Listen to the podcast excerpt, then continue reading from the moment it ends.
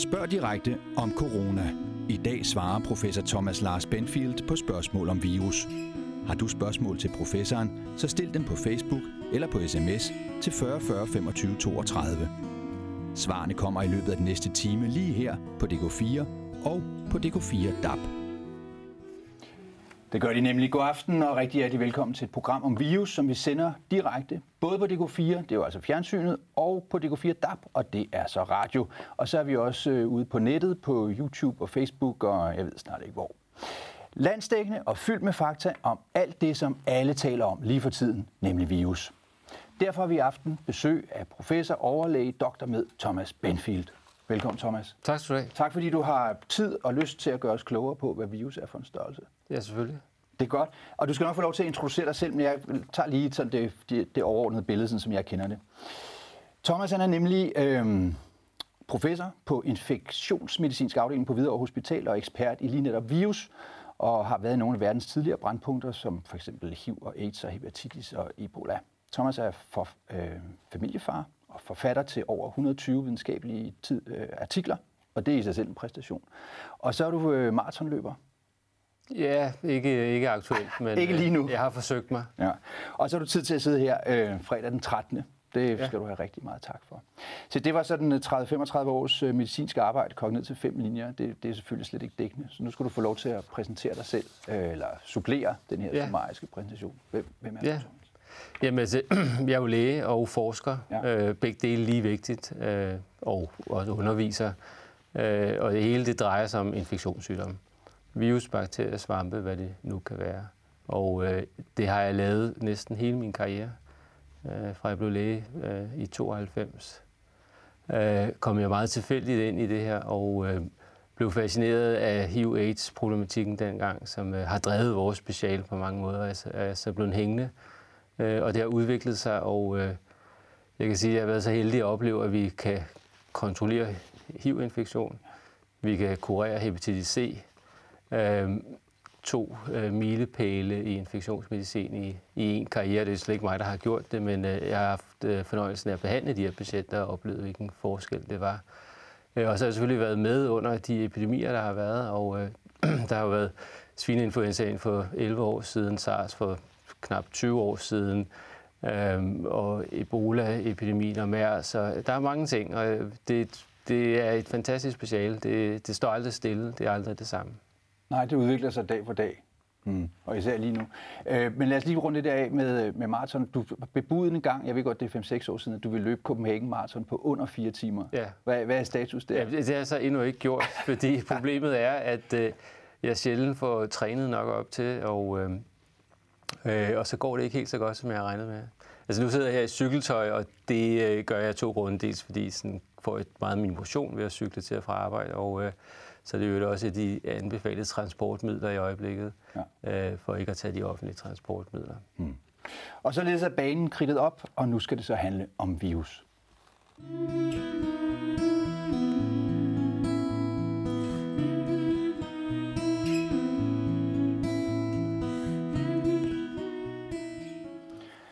Om lidt, så, skal vi, så tager vi det helt fra bunden af. Hvad er virus, og hvor kommer det fra? Og, øh, men er det noget, vi skal være bange for? Der er jo faktisk meget virus sådan rundt omkring. Jeg har læst mig til, at der er 200.000 forskellige slags virus i havvand, som jeg da lystigt bader i hver eneste år. Skal vi være ja. bange for virus? Nej, vi skal ikke være bange for virus. Virus er, er nyttigt. Det er noget af det aller tidligste liv på jorden. Øh, så uden det havde vi nok ikke været her. Øh, vi har jo gennem tiderne adopteret meget fra virus, som bruges i vores krop i dag til at overhovedet at leve. Øh, og som du nævner, så er der øh, 100.000 vis af forskellige typer virus, i, bare alene i vand, men der er også i jord. Øh, øh, øh, andre levende væsener på, på jorden har også øh, virus i sig. Øh, nogle af dem gør dem syge, andre er der tilfældigt. Vores arvemateriale, øh, nogle siger op mod 90 procent af det, det er gammel øh, virus-DNA, øh, der ligger tilbage, som vi engang troede var værdiløst, men det er det ikke. Det er der for en funktion, ellers havde vi smidt det væk igen. Ja. Jeg, jeg læste biologi i forrige årtusinde, og der fik vi at vide, at øh, det der messenger-RNA, der var sådan 3 øh, eller 5 eller 7 procent af det, det var virksomt, og resten var junk. Ja. Og, og, men sådan er det ikke længere, men vi er blevet klogere. Nej, vi er jo så blevet klogere, ja. fordi at, uh, der skal mere til at regulere det, så uh, alt det vi troede var ørken engang, er i virkeligheden med til øh, at modificere og forfine de her øh, processer, når vi danner proteiner i kroppen. Ja. Og det gør vi hele tiden, for ellers så kunne vi slet ikke eksistere. Så gik vi i stå. Ja. Så, øh.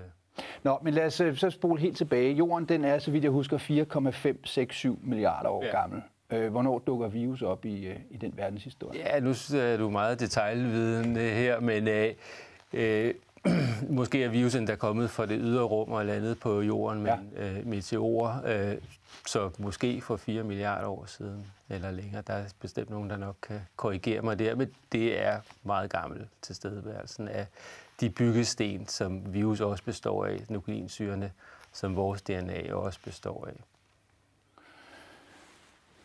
Er det en levende organisme? Nej, virus er jo sådan set ikke i sig selv levende. Det øh, kræver jo sådan set typisk en celle. Øh, en, en, en menneskelig celle, eller en dyrecelle, eller en plantecelle, øh, for at kunne gennemføre sin livscyklus. Øhm, og alle virus kan ikke smitte en hvilken som helst celle. De har det, man kalder tropisme. De har en forkærlighed for noget, fordi de skal kunne binde sig til et eller andet på vores cellers overflade for at komme ind. Og det bruger de forskellige strategier til. Øh, nogle ting øh, er meget hyppigt forekommende, og andre er ikke så hyppigt forekommende. Øh, og når virus så binder sig til cellen, så kommer det ind i, i cellen og kan så bruge maskineriet der til at danne nye viruspartikler. Så den bliver først levende, kan man sige, når den, når den går i forbindelse med en celle? Ja, spørgsmålet om den så nogensinde er levende, det er jo sådan meget filosofisk, ja. hvordan man skal forestille sig. Men, men Øh, som alt andet her i verden, så øh, gør vi alt for mange folk, de gør os selv, og det gør virus også. Det er en overlevelsesstrategi, øh, fordel. Det er meningen med livet, det er, at øh, vi skal give det videre til næste generation, og det gør virus også. Ja. Vi taler celler, og derfor har jeg taget noget fra husholdningen med, fordi øhm, Jette Dahl Møller, som er planteanatom eller noget den stil, hun fortalte engang, at øhm, vi talte om celler og cellestørrelse. Nu skal jeg sige til radiolytterne, det jeg gør nu, er, at jeg har fundet et spækbræt og et løg og en kniv frem og der er så stor afstand øh, mellem, øh, mellem Thomas og mig. Det er ikke farligt på nogen måde. Men, men vi lærte i sin tid, at den her tynde membran, der er mellem løgbladene her, løgskældene, den her lille bitte tynde membran, som vi alle sammen har fat i og kender og kan føle, jeg ved ikke, om jeg kan finde den her, jo, den er her. Den lille tynde membran, der er der, den er et cellelag tykt. Yeah. Og, og hvis nogen kan huske, hvordan det føles, man, jeg kan faktisk ikke mærke den. Så tyk er en celle, det er så en plantecelle. Humane celler kan være vel sagtens både større og mindre. Men, og de ligger jo så ved siden af hinanden og danner den her tynde film mellem de forskellige løgskæl. Hvis vi nu siger, at vi forstørrer det hele op, så den her plastikæske symboliserer en celle, den plantecelle, som vi lige har rørt ved. Jeg har nogle boks foran mig, som er 30 gange 15 gange, jeg ved ikke hvad, 40. 40, lad os sige det. Sådan en, en kvart og en halv meters penge. Hvis du nu skulle tegne med en tus, hvor stor en virus er i forhold til den celle her, hvor meget fylder jeg, den så? Tror, jeg, jeg tror faktisk ikke, at det kan lade sig gøre, men uh, lad os prøve at gøre sådan der. Verdens mindste prik blev tegnet op på toppen af den her. Det havde jeg sådan set også forventet. Ja. Virus er rigtig, rigtig småt. Ja. Hvordan kigger man på det?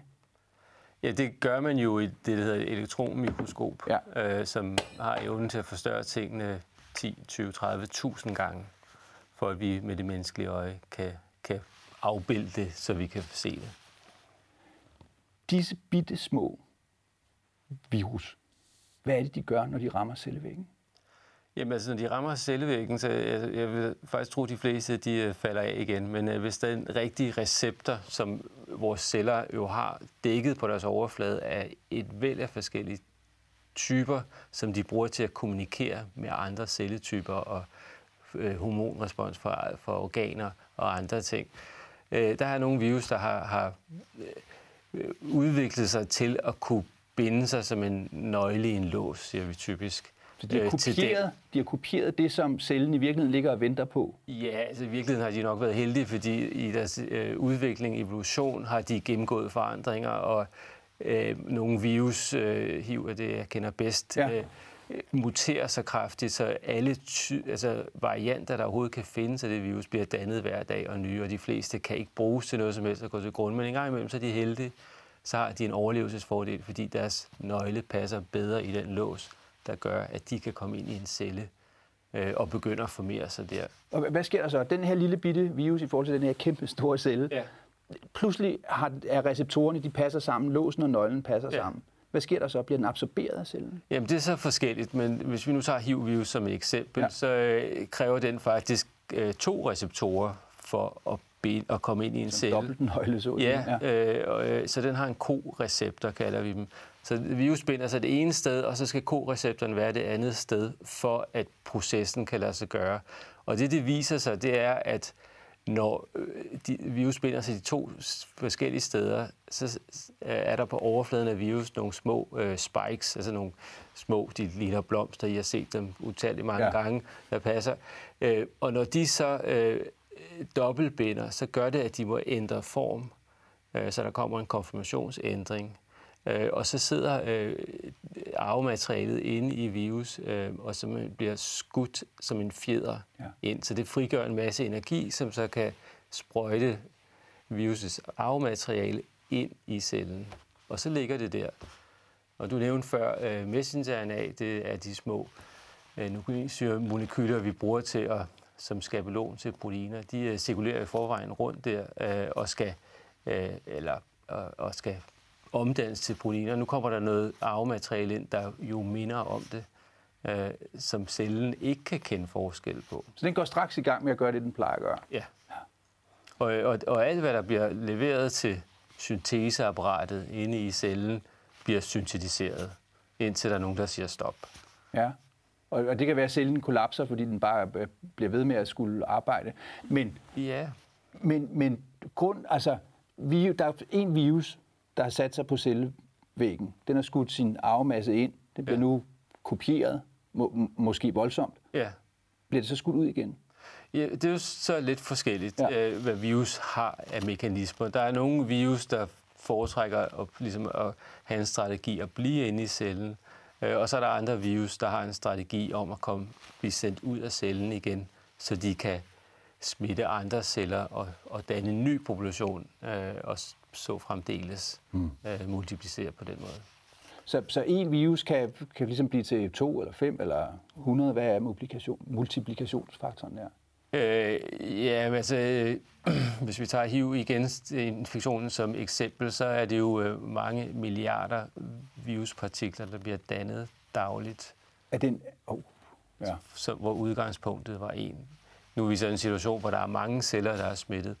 Øh, og, men det er det samme, vi ser med, med det, der sker med coronavirus endnu, at øh, der tæller vi også øh, mængden af viruspartikler i millioner per milliliter. Altså, det er en kubikcentimeter øh, væske. Er det derfor, vi bliver syge? Fordi cellerne skal øh, replikere som Nej, det er ikke særligt, fordi øh, vi- har jo også et immunsystem, Ja. øh, som er utilfreds med det her fra begyndelsen. Ja. altså, øh, Så som for vi, immunsystemet kan godt se, at der er noget galt der. ja, fordi det, der sker, og som cellen gør hele tiden, det er, at øh, altså, øh, de her proteins, når der bliver dannet ind i cellen, de bliver faktisk sat lidt på overfladen. Øh, og så har vi et immunsystem, der hele tiden overvåger, hvad der er, og hvis de ser, at der er noget, øh, så tjekker de, om det er noget, der må være der. Og det gør de med en meget raffineret øh, metode, øh, skal man ikke skal komme ind på. Øh, og så indimellem, hvis de så finder, at der er noget protein på overfladen, som ikke hører til, øh, så slår de den celle ihjel. Ja. Øh, og, så, det, så det er en, en overlevelsesmekanisme, at øh, nogle celler må udryddes, for at resten kan bestå. Øh, og det er sådan set det, vi bliver syge af, at øh, de inficerede celler går til grunden, for dem kommer vi til at mangle. Øh, eller også så sætter de en endnu kraftigere immunreaktion i gang, fordi der skal også ryddes op inde i os med de her celler, der går i stykker. Så der skal tiltrækkes nogle betændelsesceller til at fjerne dem. Øh, og de går bare i gang med at, at, at fjerne celler, og nogle gange så fjerner de både gode og dårlige, og det er i virkeligheden det, der bliver problemet hen ad vejen. Og det er det, vi ser øh, med, med folk, der får blå mærker og, og bløde. Altså pludselig bliver, bliver huden øh, ødelagt indenfra, så at sige. Det kunne være en af de måder, det kommer til udtryk på. Ja. Ja, øh, vi har be- bedt seere og lytter om øh, at sms til os, og, og vi har fået et spørgsmål, som øh, ja, det er relevant hele, hele historien igennem her. Øhm, altså kan man forestille sig en situation, hvor man kan udrydde den corona, covid-19, som vi bakser med lige nu? Ja, det håber vi meget på, Ja. øhm, at man kan, fordi øh, det har vi set for SARS, det er meget beslægtede virus, som gav en mindre epidemi for 18 år siden, at efter den kommer under kontrol, så har vi faktisk ikke set nogen tilfælde af SARS øh, overhovedet. Men hænger det sammen med, at man begynder at vaccinere imod det? Nej, for der er ikke nogen vaccine heller mod den første SARS. Nej. Øh, det hænger sammen med, med mange ting. Øh, den virus var forskellig på den måde, at dødeligheden var faktisk meget høj, mm. øh, på bekostning af, at det så virus ikke var så smitsom, som det ser ud til at være øh, med denne her. Fordi i virkeligheden er det jo ikke nogen fordel for virus at slå øh, sin vært ihjel, fordi så har den jo ikke noget at multiplicere i. Nej. Øh. Men når den først er kommet ind, så, så er det en fordel at blive der frem for at skulle... Ja, fordi så er den jo blandt alle de dejlige celler, som øh, har leveret det, den skal kunne øh, øh, bruge til at danne flere viruspartikler, så det er jo sådan set øh, ikke særlig smart af virus. Øh, men det bliver jo en kamp mellem virus og vores immunsystem, og det er jo i virkeligheden det, der tager livet af os til sidst, det er, at, øh, at immunsystemet ikke kan få bugt med det, men til sidst må, må ødelægge flere og flere celler, så det til sidst er en ubalance. Vi er i gang med at blive klogere på, hvad virus er for noget, og hvorfor vi bliver syge af det, og hvordan man fremstiller vaccine. Her i studiet er professor Thomas Benfield. Mit navn er Sten Andersen, og vi fortsætter med emnet 40 minutter endnu.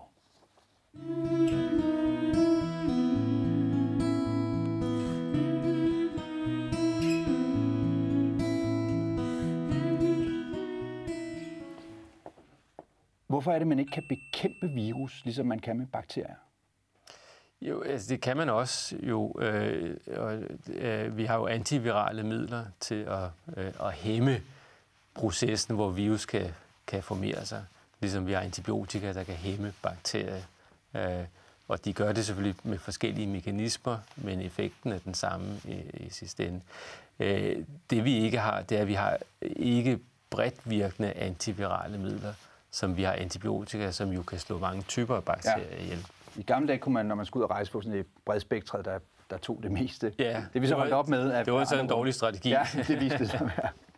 Men, men, øh, men når det handler om virus, så, så er det en specifik, man kan gå ned og, og tage Ja, det, det jo så viser øh, mange eksempler på, øh, at der er midler, som øh, i virkeligheden virker på forskellige virus. Øh, ikke, ikke engang nødvendigvis beslægtede virus, men øh, virus har de samme meget få proteiner, som den bruger til at formere sig. Og hvis man kan hæmme en af dem, øh, typisk er der et enzym, der hedder polymerasen, som den bruger til at formere sit eget øh, arvemateriale. Øh, og mange af de antivirale lægemidler, vi har, de hæmmer den, sådan, så den ikke kan formeres. Ja.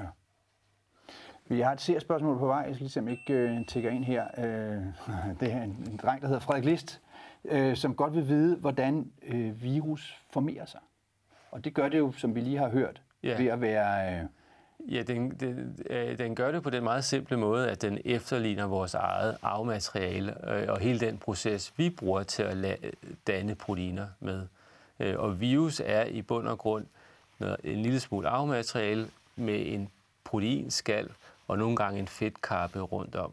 Og det er nogle meget få, typisk ganske få proteiner, den har brug for til at danne den her struktur, som den kan gemme sit arvemateriale i. Øhm, og, og det er bare tilgængeligt i en celle, en menneskelig celle, en plantecelle, hvad det nu kan være. Ja. Hvor hurtigt går den proces? Hvad er livscyklus? Øh, det, er, det kan, tror jeg, tælles i millisekunder nærmest, eller sekunder. Ja. Altså, det, er, det er en hurtig proces. Så, så den der ene, der bliver til, til mange tusinde, det, det, altså, det er nærmest et øjeblik, vi taler om det her? Det kunne det være, ja. ja. Er det forskelligt? Der er jo så også nogle, en masse andre forsvarsmekanismer inde i cellen, som vi heller ikke har snakket om, men det er jo faktisk også så forunderligt, at alt det her arvemateriale, øh, og blandt andet det ørkenområde i vores arvemateriale, vi snakker om før, koder for nogle små øh, nukleinsyresekvenser, som så er, kan binde sig til virus, så de smelter sammen, øh, og så kan hele processen ikke køre, fordi så er ligesom kommet en lås på. Ja. Øh, og fra naturens side er vi udrustet med et helt batteri af muligheder for det. Så på mange måder, det er en evig kamp mellem noget udefra og os selv for at, at, at beskytte os. Øhm, og, og de fleste virus kan vi sagtens håndtere, men så en gang imellem så kommer der noget nyt, som kan etablere sig i mennesker og skabe infektion. Hvor kommer så den nye fra? Altså, hvordan, hvordan opstår den? Ja, altså med corona for eksempel, ja. så øh, er øh, som mange af de infektioner, vi i virkeligheden har, så er det det, vi kalder zoonoser, så de kommer fra dyr, øh, hvor en dyreart er den naturlige reservoir for dem. Og fugleinfluenza og ænder, det, de, det hænger jo uløseligt sammen. Ja, og almindelig influenza er i virkeligheden jo noget, der netop cirkulerer i, øh, i ænder eller fugle ja. af en vis type. Øh, og øh, i og med, at øh, mange mennesker, de fleste på jorden er kødspisende, øh, så jager vi jo dyr øh, for at spise dem. Ja. Øh, og i processen kommer vi dels i kontakt med dyr, øh, og hvis vi øh, jagter dem og nedlægger dem og spiser dem, så bringer vi os i risiko. Ja. Det er en god idé at, som altid at gemme stege sit mad, men det er ikke altid, det kan lade sig gøre. Andre gange synes vi, det er mere delikat øh, ikke at gøre det. Ja. Øh, og så risikerer vi jo sådan set at spise os til et problem. Ja. Gennemstik tartar er ikke så sjovt, for eksempel. Så er det nok ikke tartar længere. Nej, ikke rigtigt. det måske bare Men vil det så være bedre at være vegetar? Er planterne mere øh, fri for virus? Øh, de er ikke mere fri, men de er mere fri for sygdomsfremkaldende øh, virus. Hos os? Ja. ja. For, øh, altså vi... planter, der spiser planter, det vil være lidt det samme problem, og det er også øh, det, vi ved, at øh, også jo mere beslægtet vi er med det, vi spiser, desto større risikoen, fordi så spiser vi os til nogle sygdomsfremkaldende organismer, som allerede er adapteret til den type vært, som vi så minder om. Ja. Så vi minder ret meget om ender i virkeligheden? Nej, vi minder ikke så meget om ender. Nej, det er sandt. Men, øh, men vi har et slægtskab med nogle øh, overfladereceptorer, nogle små sukkermolekyler, som sidder på vores luftveje, som øh, øh, vadefugle også har. Ja. Vi har et spørgsmål mere. Vi får det på her. Lad os se, der spørger her. Det er en sms. Øh, kan man blive smittet via sår på hænderne, og kan man blive smittet ved toiletbesøg? Det ved jeg ikke. Det er, egentlig er vi jo mere sådan uh, basic på virus, men uh, du er også læge, så det ja. ved du nok noget ja. om her også.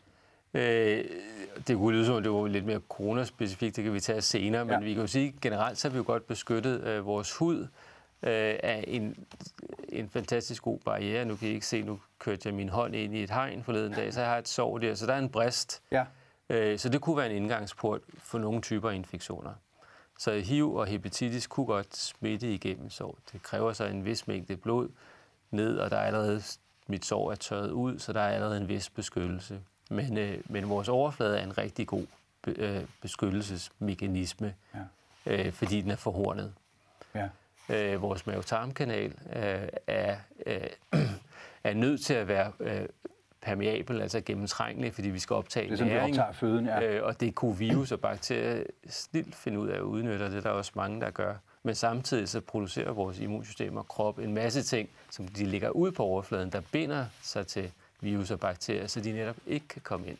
Men, men altså vores, øh, vores mundhule, den forreste del, første øverste del af, af fordøjelsessystemet er fyldt med enzymer, ja. og mavesækken er fyldt med syre. Ja. Er, er det noget, der tager livet af, af virus? Præcis. Det er jo beskyttelsesmekanismer af vores mund, fordi det er jo der, vi kommer i kontakt med både, hvad vi spiser, Uh, og man skal tænke på, de tidligste mennesker gik jo lidt rundt og forsøgte sig frem og tilbage, uh, og vidste ikke, hvad der var giftigt, om det var en plante eller dyr. Så der skal også være nogle brede beskyttelsesmekanismer. Så der, der bliver dannet utrolig mange øh, molekyler i munden. Nogle af dem hedder defensiner, og I kan selv regne ud, hvorfor de hedder defensiner, øh, som, som neutraliserer det, vi, vi får ind. Og hvis vi så alligevel får sunket noget farligt, så har vi så et meget surt miljø nede i vores mavesæk, som så øh, kan øh, neutralisere andre ting. Hmm. Øh, og vores luftveje, hvis vi lige skal tage den hele vejen rundt, ja starter jo allerede ude i næsen med, øh, med hårene her, så de filtrerer, altså vores næsehår, som kan være oxygenerende. De er gode, fordi de filtrerer alle de store partikler fra. Og jo længere vi kommer ned i luftvejene, desto mindre bliver hårene og tager de sidste små ting fra.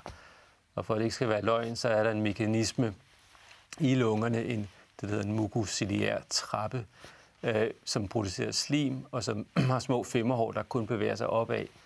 Så slimen fanger mikroorganismer, der kommer ned og femmerhårene fører dem op.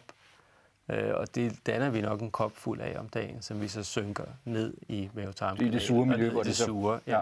Og på den måde beskytter vi os selv. Ja.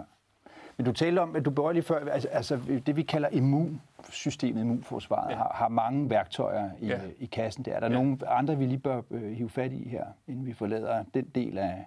Nej, ikke andet end, at, at vi har et meget bredt immunforsvar. Noget af det meget primitivt, det har vi til fælles med salamander. Mm. Øh, og så øh, er vi jo det mest sofistikerede væsen på jorden, og det er vores immunsystem også. Så vi har jo heldigvis det, som øh, mere primitive organismer ikke har. Vi har hukommelse, så vi, øh, vi kan blive vaccineret, så kan vores immunsystem lære af det og huske, hvis de møder det igen. Og hvis vi har haft en infektion, så kan det også genkende det hurtigere i fremtiden og hjælpe os på den måde. Ja. Og, og det er jo essentielt både i, i forhold til tidligere virusangreb, øh, som har, har udviklet sig til sådan øh, små folkesygdomme, og, og, og formodentlig også i forhold til den corona her, sådan på tid, for på et eller andet tidspunkt har, har vi som organisme lært at, at genkende den og, og nedkæmpe den. Øh, ja, altså det, det, det at, at når man engang har været smittet med noget, så har vores immunsystem hukommelse. Øh, og det er også det, vi kender som, at man bliver immun. Øh, nogle gange kan mikroorganismen så variere sig så meget, så at den kan komme i en ny form næste gang og ikke helt blive genkendt. Men især mange virus har meget begrænsede muligheder for at, at variere sig. De fleste virus, hvis de muterer, så er det ikke gratis for dem. Øh, det, og hvad mener du med det? Jamen det er fordi, at, at vi taler om, at de fleste virus og de fleste organismer er en vild type tilstand. Det, det, og det er den form og tilstand, som de er optimeret til at kunne mangfoldiggøre sig hurtigst muligt hele tiden. Så kan de så lave en mutation, som kan være en fordel eller en ulempe for dem, men generelt for at lave om på dem, så koster dem noget. Øh, og typisk så bliver de så dårligere til at lave det, de gør. Vi kalder det et fitnesskost ja. øh, i det. Øh, så på den måde er der ligesom også nogle, øh, nogle spilleregler, der gør, at der begrænser, hvor meget det kan ændre sig. Og der har virus lidt færre muligheder end en højrestående organisme, som en bakterie for eksempel. Men i hvert fald for langt de fleste virusinfektioner, øh, der bliver vi smittet, vi får sygdommen, og så er vi faktisk immun resten af tiden. Ja. Så der er enkelte, øh, en håndfuld virus. Herpes for eksempel, dem kender vi til en stor familie, øh, hvor der i hvert fald er øh, 5-6 stykker, der kan gøre os syge, og de har så udviklet en mekanisme til at blive livslange infektioner. Ja. Så øh, de slår ikke de der celler ihjel hele tiden, så de bliver fjernet, men de indgår et, øh, en aftale med vores immunsystem. Ikke at nogen af dem er klar over, at den anden er der, men, øh, men øh, de accepterer hinanden, og så en gang imellem går det galt, og så reaktiveres det, og så får vi øh, et forkølelsesår for eksempel. Eller helvedesil. Eller helvedesil, fordi ja. vi har haft skoldkopper som barn. Ja. Øhm, de ligger i nervebanerne og gemmer sig? Herpesvirus, de har typisk forfinet sig til at inficere nerveceller. Ja. Øhm, og det er der så andre grunde til, at de kan ligge mere beskyttet der øh, i det, men de danner også Øh, vi snakkede tidligere om de her proteiner, som øh, vores immunsystem overvåger til at se, om der er noget fremmed. Men de kan også danne ting, som bilder immunsystemet ind, at det der fremmede er i orden. Ja. Det er ret fascinerende. Ja, det er, det er, stærkt fascinerende. Øhm, jeg, jeg, jeg kommer til at tænke på, på at det øhm, foregår at være pudsigt, at både øh, SARS og, og nu også covid-19 eller corona har et epicenter i, øh, i, i Asien, i Kina. Er der hvor, hvorfor det? Øh, det er ikke nødvendigvis, øh, fordi det er Kina. Det er et samspil af, af mange ting. Øh, det, der gør, at Kina er god grobund for det her, det er, at der er mange mennesker. Og de bor tæt. Og, og mange af dem bor tæt. Ja. Øh, og øh, grænsen mellem land og by er nogle steder udvisket, der bliver, og kineser øh, er kendt for at spise meget forskelligt. Øh, og I har alle sammen set billeder af de her markeder, øh, som, øh, hvor, hvor, øh, hvor dyrene bliver bragt ind levende, og når du skal have dit, øh, dit kød, hvad det nu kan være, øh, til dit næste måltid, så øh, bliver øh, fuglen, eller hønen, eller slangen, eller hunden slagtet på stedet, så mm. det er i hvert fald frisk. Øh, og derfor er der hele tiden den her risiko for, at man bringer et dyr ind, som enten er syg, eller som bare lever med et virus, som så er farligt for os. Ja. Jeg har oplevet de samme tilstande i Afrika. Der synes jeg ikke, at, man, at der er det samme problem, men befolkningstætheden er nok ikke så høj, trods alt. Befolkningstætheden i Afrika er nemlig øh, en helt anden. De har nogle millionbyer, men generelt så bor afrikanere adskilt. Ja. Men hvis du er på markedet, så ved du også, at der er noget, der hedder bushmeat. Mm-hmm. Øh, og det er ikke altid at vide, hvad det er, og det er jo formentlig problemet med Ebola-epidemierne, som optræder. Det er, at at der bliver solgt det her bushmeat, og bushmeat er dyr, der er fanget i bushen, altså i junglen. Ja. Øh, og nogen siger, at øh, de syge dyr, det er jo de nemmeste at fange. Øh, ja. Og derfor er det det. Og, og det bliver bragt til markedet og bliver solgt. Øh, så både dem, der sælger det, kan være til fare, men også dem, der spiser det, igen, hvis det ikke er tilberedt ordentligt. Mm. Jeg siger det lige en gang til. Vi er i gang med at blive klogere på, hvad virus er for en størrelse, hvorfor vi bliver syge af det, og hvordan man fremstiller virksom vaccine. Her i studiet er professor Thomas Benfield. Mit navn er Sten Andersen, og vi fortsætter med emnet 25 minutter endnu. Og øh, så er tiden inde til også at tænke på, øh, hvordan man producerer vacciner. Ja, vacciner, ja. Altså, det er også en af de øh, helt store bedrifter øh, i den medicinske verden, det er, at vi har kunne lave vacciner.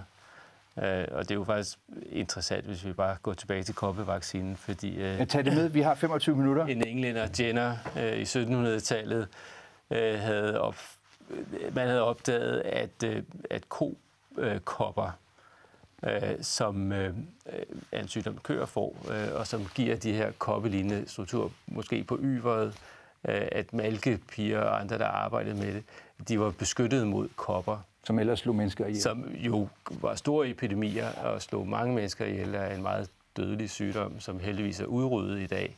Øh, du og jeg er gamle nok til at have et koppearm ja. for vores vaccination på skulderen. Øh, fordi det, han, de nemlig fandt ud af, det var, hvis de inokulerede, som man kalder man to, altså øh, ko-koppevirus, og lagde det ind i huden, så blev de mennesker beskyttet imod øh, mm. kopper. Ja. Og det gjorde de, fordi at kokopper og menneskekopper er alligevel så beslægtet, så vores immunsystem kunne danne en hukommelse på det, som kunne bruges til at forsvare imod kopper. Ja. Senere hen så udvikler man jo noget mere menneskelignende koppevarianter, som vi brugte til at, at vaccinere med.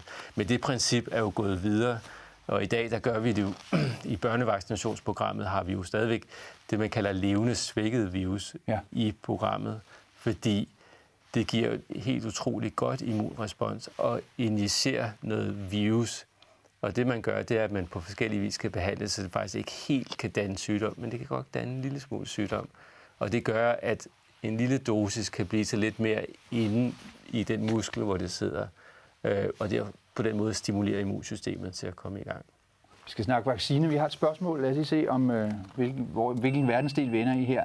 Det er Line, der spørger, hvordan specialiserer en virus sig til bestemt væv? For eksempel øh, den nye corona her, som øh, har det med at inficere luftvejene. Hvordan opstår den specialisering? Ja, et godt spørgsmål. Formentlig er det tilfældigt.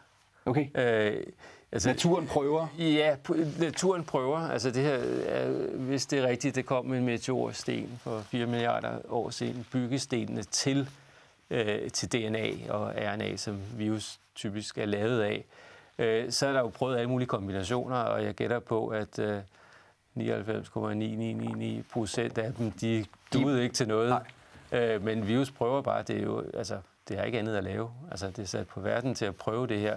Øh, og langsomt så er der kommet ting, der fungerede, og der må være andre øh, det her, der er sket simultant andre steder, og mødt hinanden, og nogle gange kunne det spille det sammen og blive til lidt mere, en lidt mere raffineret organisme, og så fremdeles. Og, øh, og i starten har det måske været i planter, at de har kunne formere sig. Så er der kommet tilstrækkeligt mange dyr og mennesker til, at de kunne hoppe over, og så havde de pludselig øh, Øh, en mere sofistikeret organisme med mange flere celler i til at kunne øh, danne flere viruser. Det var en, en overlevelsesfordel for dem. Og så har de så fundet ud af, at lungevæv var et godt sted, øh, fordi der havde jeg min niche, og så var ikke så mange andre virus, der prøvede hele tiden at bruge de samme celler. Det, det er nok i store træk på den måde, det ligesom gør. Så vi er tilbage til, til det, jeg mener er den vigtigste film i videnskabens øh, nyere historie, nemlig Jurassic Park 1 yeah. hvor Jeff Goldblum yeah. i sin rolle som kaos-teoretiker siger, at nature will find a way. Naturen yeah. finder en vej. Yeah. For, fordi den prøver hele tiden, og det i alle retninger, i alle dimensioner. Men det er ligesom mennesker, vi finder jo også altid en vej. Mm. Ja, til synligheden. Ja. altså.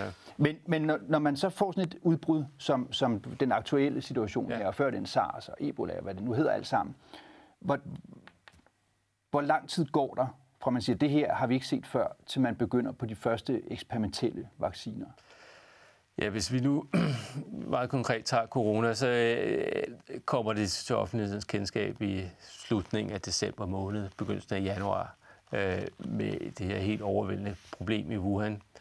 Øh, det virus, der øh, så bliver isoleret på de stammer øh, fra forskellige patienter, så kan man faktisk der regne ud, at det har været i området i flere måneder.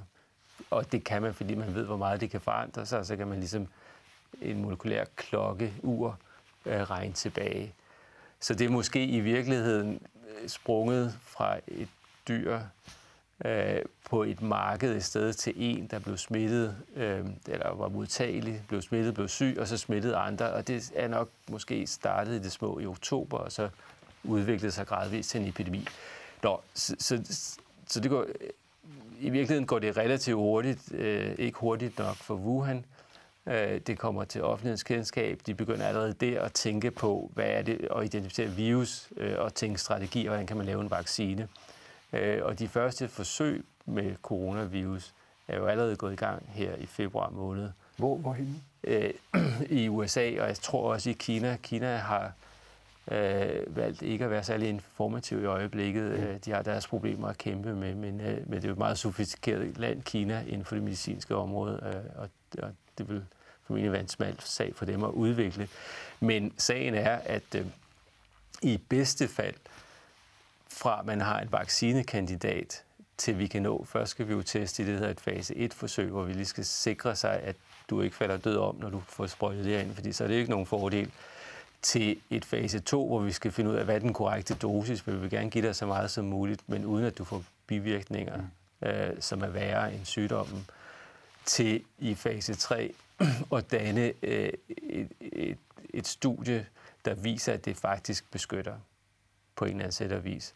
De trin tager sædvanligvis, hvis der ikke er, er, er så meget på spil som her, overvis at komme til optimistisk håber vi på, at vi kan speede processen op gennem samarbejde til 6-12 måneder til at have en god kandidat. Og så skal du finde nogen, der kan lave en milliard. Ja, eller fordi... to, eller tre, eller fire milliarder doser på kort tid. Ja, det men, men øh, lad os lige prøve at, at skille det ad det her. Man har nogle virussmittede mennesker, og nogle af dem dør, og mange af dem bliver rigtig syge. Ja. Man så blodprøver fra dem. Det er formodentlig i blodet, man man konstaterer virus, eller man tager andre prøver fra dem, og så kigger man på det i et elektronmikroskop, så kan man se, at det her har vi ikke set før. Ja. Hvad så? Hvad gør man så? Hvor, hvor, hvordan øh, skal man have virusen ud? Jeg, jeg har nogle billeder, det er ikke lige øh, øh covid, men altså, vi nede i småtingsafdelingen, som vi er blevet enige om, de ser enormt flotte ud, når, ja. når man laver modeller af dem. Øh, Ja, og du behøver ikke læse op, hvad de det er for noget. De er ikke farver, og de ser måske ikke helt så flot ud, men det er jo den måde, vi forestiller os noget mikroskopisk må se ud med struktur. Øh, det man kan gøre i dag, det er, at vi har nogle øh, teknikker, hvor vi øh, nu med corona, så det luftvejsprøve er ja. taget frem, hvor vi kan lede efter alt det arvemateriale, der er i, og få det øh, formeret og forstærket op, til vi kan begynde at kortlægge det, og vi kan også bestemme sekvensen. Øh, så, så vi ender med en sekvens, og så har vi en databank, og så matcher vi det op. Og alt det, vi kan finde i den, det kender vi så i forvejen, og så kan man stå tilbage med en sekvens, man ikke kender. Og det er sådan, man konstaterer, at det her er nyt? Og sådan konstaterer man, at det er nyt. Ja. Øh, og så kan man jo meget hurtigt se, at det er faktisk meget beslægtet. Det har øh, 80 procent slægtskab med SARS-virus. Det så man meget tydeligt. Så vidste man jo godt, hvad det var. Coronavirus er en familie af forskellige virus. Man kan sige, hvilken underfamilie det tilhører. Øh, og så har man dyrkningssystemer, altså kultursystemer. Hvordan ser de ud? Hvad er det? Ja, altså det er forskelligt, men for eksempel med den måde, man faktisk producerer influenza-vaccinen på, så er det jo hønseæg, man bruger, så man så kommer virus ind i, fordi det er jo også en levende organisme, et æg og der er alt det, som virus skal bruges til at formere, og det kan det så gøre der. Så tager vi så influenza-virusen ud og inaktiverer det bagefter, så det ikke er sygdomsfremkaldende, men partiklen er der stadigvæk og kan bruges til at lave det her immunrespons. Så, så første skridt det, i labor, på laboratorieniveau, det er noget med nogle hønseæg og nogle, altså nogle meget små mængder? Og... Ja, eller, eller som vi måtte gøre i gamle dage, hvor vi ikke bare kunne bestemme sekvensen, men hvis jeg havde mistanke om, at du var øh, smittet med et virus, så kunne vi tage en prøve, og det sprøjtede vi så typisk ind i mus i laboratoriet. Ja. Øh, fordi så var apparatet der, og så blev musene øh, enten syge af det, eller i hvert fald lokalt kunne der komme noget virusproduktion, så havde vi nok til at tage det ud, og så kunne vi kigge i mikroskopet. Øh, nu havde vi ikke så mange elektronmikroskoper, men så havde vi måske et andet detektionssystem med antistoffer, og så kan vi få en reaktion, og så vide, hvad det drejer sig om. Men det er jo en meget upraktisk måde at gøre det på, fordi det tager alligevel, nu snakker vi om, at det, det er splitsekunder, at der dannes en viruspartikel, men der skal dannes rigtig mange, så de her mus, det kunne tage dagevis, og ja. det kom ikke dig til gavn. Men jeg lå bare, at det først, dårligere og dårligere. Ja, at jeg først fik et resultat om en uge. Så, så, så man etablerer, øh, hvad det er for en virus, og så ved vi det i forvejen, så vi ved nok, hvilket kultursystem, hvilket typisk cellesystem, vi skal bruge for at kunne danne mere og mere virus, så vi kan lære mere om det. Så når man laver vacciner, helt fra starten af, og også sidenhen, så laver man i virkeligheden øh, den pågældende sygdom i store mængder? Ja, og så svækker vi virus eller inaktiverer det helt. Og hvordan gør man det? Jeg vil behandle det med, med formalin for eksempel. Så, okay. øh, så, øh, øh så bliver øh, skal vi sige, så proteinerne smelter sammen, så det kan ikke kan formere sig. Øh, man kan også øh, modificere det lidt, så det bliver øh, ikke så sygdomsfremkaldende. Det kan man gøre genetisk. Øh, men det er jo stadigvæk en langsomlig proces, så vi vil jo hellere kunne øh, tage en lille del ud af virus og rekombinere det ind i en andet cellesystem, øh, og så optimere så det kun spytter den lille del ud. Ja. Øh, og det gør man for eksempel med hepatitis A og B-vacciner. Det er sådan, de er lavet. Øh, og det har også den store fordel, at det er mere rent. Øh, fordi selv de levende svækkede vacciner, selvom de er svækket, så problemet er, at det kan nogle gange godt fremkalde sygdom, hvis man har en immundefekt eller en behandling. Mm. Så vi vil gerne hellere have det rene.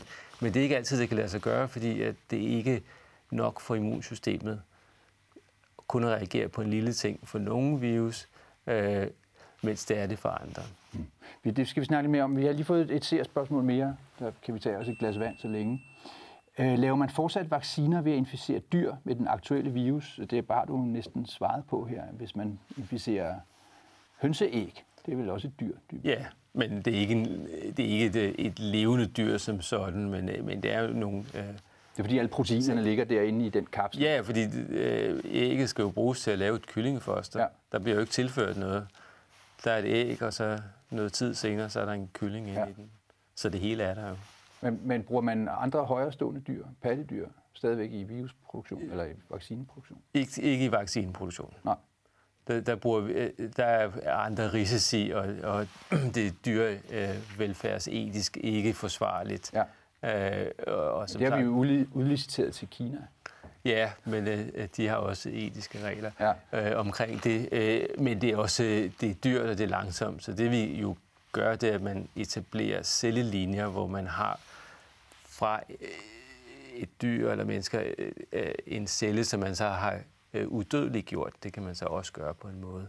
Og så kan man, har man, hvad der hedder en bioreaktor, som så kan lave viruspartikler, hvis det er hele virus, man har brug for. Mm. Men som sagt, den her rekombinante teknik, som jeg også bruger til at lave insulin og lægemidler, i øvrigt, det er den samme måde. Og det foregår i nogle store tankanlæg? Ja, ja. Det, det ser ud som, når man øh, producerer øl ja. øh, for mange, faktisk. Øh, men insulin er også et protein, og, og hepatitis B-vaccinen er også et protein, så det er sådan set det samme, og vi bruger så øh, en gærcelle eller en kolibakterie til at producere det her, så øh, har vi mere styr på det, og det er mere effektivt. Mm. Vi har et spørgsmål mere. Så jeg har flere spørgsmål også om øh, vaccinen, men lad os lige se, hvad der kommer ind her. Det handler om øh, spædbørn og corona. Det, det er så lægen, vi spørger her. Ja. Øhm, er det farligt for spædbørn at få corona? Øh, det ser ikke ud til at være farligt Nej. for spædbørn. Hvorfor? Øh, det er et godt spørgsmål. Øh, hvorfor det er sådan, der er meget teori om det, men i, fra Kina er det været meget få spædbørn, der har været smittet, og, og den, en lille opgørelse, jeg læste forleden dag, øh, fra en række børnehospitaler i Wuhan, der havde der været smittet børn, men det var gået dem godt alle sammen. Mm. Øh, og måske er det blot fordi det også er sådan med andre virus, at jo yngre man er, når man får dem, desto mildere er de. Så børnesygdomme vil vi gerne have som barn. Når vi ja. får dem som voksne, så slår de som en hest sparker nogen. Men er det fordi børn har et bedre immunsystem? Øh, nej, altså, typisk har børn et umodent øh, immunsystem, men det kan så nogle gange være en fordel, fordi så kommer immunreaktionen ikke så hård ah. på det. men mere afbøde. Ja. Ligesom strategien i øjeblikket med at afbøde epidemien, så kan det også være øh, godt, at infektionens ikke bliver, øh, responset ikke bliver for kraftigt fra starten, men lidt lettere i det. Øh, fordel, ulempe for nogle ting. Men i det her tilfælde ser det ud til at være en fordel for børn. Vi har et spørgsmål mere. Lad os bare få det med det samme. Kommer her. Er man bedre stillet mod corona, hvis man er influenza-vaccineret? Øh, nej, det er desværre ikke noget, der tyder på. Nej. Men øh, vi har jo allerede oplevet øh, nogen, som er dobbelt øh, inficeret, altså både med influenza og coronavirus. Ja. Og der er det en fordel at være vaccineret mod den almindelige influenza. Så du kun bliver syg af den ene ja. ting, for jeg tror, altså, øh, influenza er hård nok, corona er hård nok, dobbelt hårdt. Ja. Det skal man undgå. Ja. Så der er stadig god grund, og der er stadig influenza øh, øh, aktivitet i landet, så det er ikke for sent at blive vaccineret. Hmm. Vi har 10 minutter tilbage, og øh, vi kunne godt blive ved meget længere, men øh, lad os lige afslutte det her med vaccinerne. Mm-hmm. Øh, hvor er vi nu i forhold til corona og øh, producere en, en effektiv vaccine? Jamen, vi er jo et sted mellem fase 1 og fase 2. Et sted vi, mellem laboratoriet og... Ja, vi, der, der er mange, der arbejder på det, fordi det er jo ikke sikkert, at det første kandidat bliver den, der er bedst Nej. i sidste ende. Øh, men som sagt, så er de første vaccinationer givet til mennesker for at se, om hvor immunsystemet overhovedet kan danne de beskyttende antistoffer, øh, der skal til. Er der nogen i Danmark, der har fået den? Ikke i Danmark. Nej. Hvor så? Der er, Kina? Øh, det er et konkret tilfælde, det er faktisk i Seattle øh, i USA, ja. Øh, hvor de har været lidt hurtige til det. Der er jo folk her i Danmark, som er dygtige til at lave vacciner, som også arbejder på det. Ja. Øh, så det kan være, at, øh, at de har bedre succes og, øh, og kommer hurtigere i gang. Så bare fordi man er first mover, den første, så er det ikke sikkert, at det er den bedste. Den første er ikke den bedste Nej, nødvendigvis. Men, men øh, arbejde, man udvælger jo typisk nogle kandidater, så de har nok flere. Øh, og dem udvælger jo, vi jo på den bedste viden, vi har. Ja. Øh, men det er jo ikke altid, vi, vi rammer rigtigt. Øh, og må teste igen og igen, og det vil jo selvfølgelig forsinke processen. Hvor, hvor mange øh, positive patientforløb skal man have, før man synes, at man er på sikker grund? Øh, med en vaccine, når man når ud i fase 3, jamen det er jo sådan en afvejning af, hvor alvorlig er sygdommen. Fordi hvis sygdommen er sindssygt alvorlig, som Ebola for eksempel, så kan vi nok godt acceptere en vaccine med lidt færre, flere bivirkninger øh, og få den på markedet hurtigere, fordi den kan redde flere liv. Mm. Hvis vi har en sygdom, som øh, rosavirus, kan jeg se, at du har den ene, som giver øh, diarrésygdom hos børn, men ikke som sådan, at det de dør af, så kan vi næsten ikke acceptere bivirkninger. Nej. I hvert fald ikke alvorlige bivirkninger, Nej. fordi sygdommen kan håndteres. Så der skal mange flere øh, positive... Ja, og så kan man sige, at i virkeligheden vil vi jo gerne vise, at en vaccine beskytter mod sygdommen. Ja. Det vil kræve 10.000, der skal vaccineres mm. for at kunne gøre det. Så bruger vi et surrogat i stedet for. Så bruger vi så i stedet for at kigge på, om det beskytter sygdom, så ser vi, om vaccinen kan danne de her antistoffer inde i os, og så måler vi niveauet, og så har man øh, et godt idé, en god idé om, hvor, meget, hvor højt skal niveauet være for vaccinen, for at det giver beskyttelse. Og så vil vi acceptere det som første, øh, det første accept af, at den her vaccine er en god vaccine. Mm. Øh, fordi der er et behov, vi skal have stoppet en epidemi. Senere hen kan vi så øh, danne de erfaringer, der er, og lave måske nogle andre forsøg, der, der egentlig viser, hvor effektiv vaccinen er. Og så vil man begynde at trimme den derfra? Ja, og, og nu ved vi ikke, om øh, den nye coronavirus kommer til at cirkulere blandt os altid, men så har vi jo brug for den bedst tænkelige vaccine. Så det kan, og der er der masser af eksempler på. Den første, der kommer i brug, er ikke den bedste. Man også bruger fem år senere. Nej, Nej. så kan der være raffinementer hen ad vejen. Mm. Vi har et spørgsmål mere. Det, jeg ved ikke, om det er det sidste, vi når for, men det er da dejligt med spørgsmål. Hvordan kan det være, at smitten er så voldsom på kolde steder, som for eksempel skisportstederne? Ja, nu, altså, jeg har faktisk snakket med en del af de, der har været i Iskel her på ja. det seneste, og at, øh, som jeg har sagt før, virus kender ikke forskel på årstiderne, øh, men mennesker kender forskel på årstider, og et koldt skisportsted, hvor man skal ind og have en kold øl. Der rykker man sammen? Der går man jo ind, ja og, øh, og mange af de her af barn er særdeles populære øh, så de står som sild i en tønde, og hvis der er en, der er smittet der til noget som det her virus, som er relativt smitsom, så kommer det rundt. Vi har et spørgsmål mere, og det er helt relevant. Øh, vi, vi havde, på et tidspunkt havde vi overvejet, at du skulle have en, øh, en gæst mere, eller vi skulle have en gæst mere her til aften, som skulle handle om penge og aktiemarked og hysteriet derude. Øh, men nu kommer der et pengespørgsmål. Ja. Er der penge i at komme først med at kunne lave en effektiv vaccine mod corona? Ja, det er klart. Det er jo en god forretning, hvis man øh, kan lave en vaccine og, og producere en milliard doser, som bliver solgt. Fordi selvom øh, øh, man, der er jo grænser for, hvor meget man kan tage for den her vaccine, men, men det er jo stadigvæk en produktion, og, og det skal honoreres og betales, så det vil være en god forretning. Men er det ikke kun dyrt at udvikle dem? Jo, ja. men hvis markedet er en milliard eller syv milliarder mennesker, mm. så er der også mulighed for at få sin investering igen. Ja. Godt, lad os bruge de sidste minutter på at tale om, hvad det er, virus ikke kan tåle. Altså, øh, virus er, så vidt jeg forstår, virkelig god til at modstå kulde, u- uagtet hvad, øh, hvordan smittevejen i øvrigt er. Og, og øh, hvis jeg forstod det rigtigt, så opbevarer man virus på frost, altså på, på hård frost, så at sige, yeah. hvis man skal gemme det over længere tid. Så er det minus 80, minus 170 grader eller ja, stil, ikke? man kan også frysetørre det. Ja. Øh, og det, det i virkeligheden går ud på, det er at nedsætte de processer, der nedbryder virus. Og ja. det gør stærk kulde, fordi det er jo typisk noget andet, der, der vil ødelægge ens øh, virusprøve, som vi er interesseret igennem. Så derfor i fryserne, fordi så begrænser vi, at det kan nedbrydes. Det er det samme, hvis man frysetør det, øh, så kan mange af de her biologiske processer ikke foregå, for det, hvis der ikke er noget væske, så dur det ikke. Mm. Hvad er det så, der skal til for at ødelægge virus? Det virus, jeg har på hænderne, og hvordan kan jeg destruere det? Ja, mange virus og corona heldigvis øh, har en øh, fedtkappe omkring sig. Så det vil sige, at de er øh, meget nemme at ødelægge med noget, der ødelægger fedt, og det gør sæbe. sæbe. Øh, og, og sprit ødelægger ikke fedtkappen der, men den øh, får alle proteinerne til at, at størkne, så at sige, og så inaktiveres det på den måde.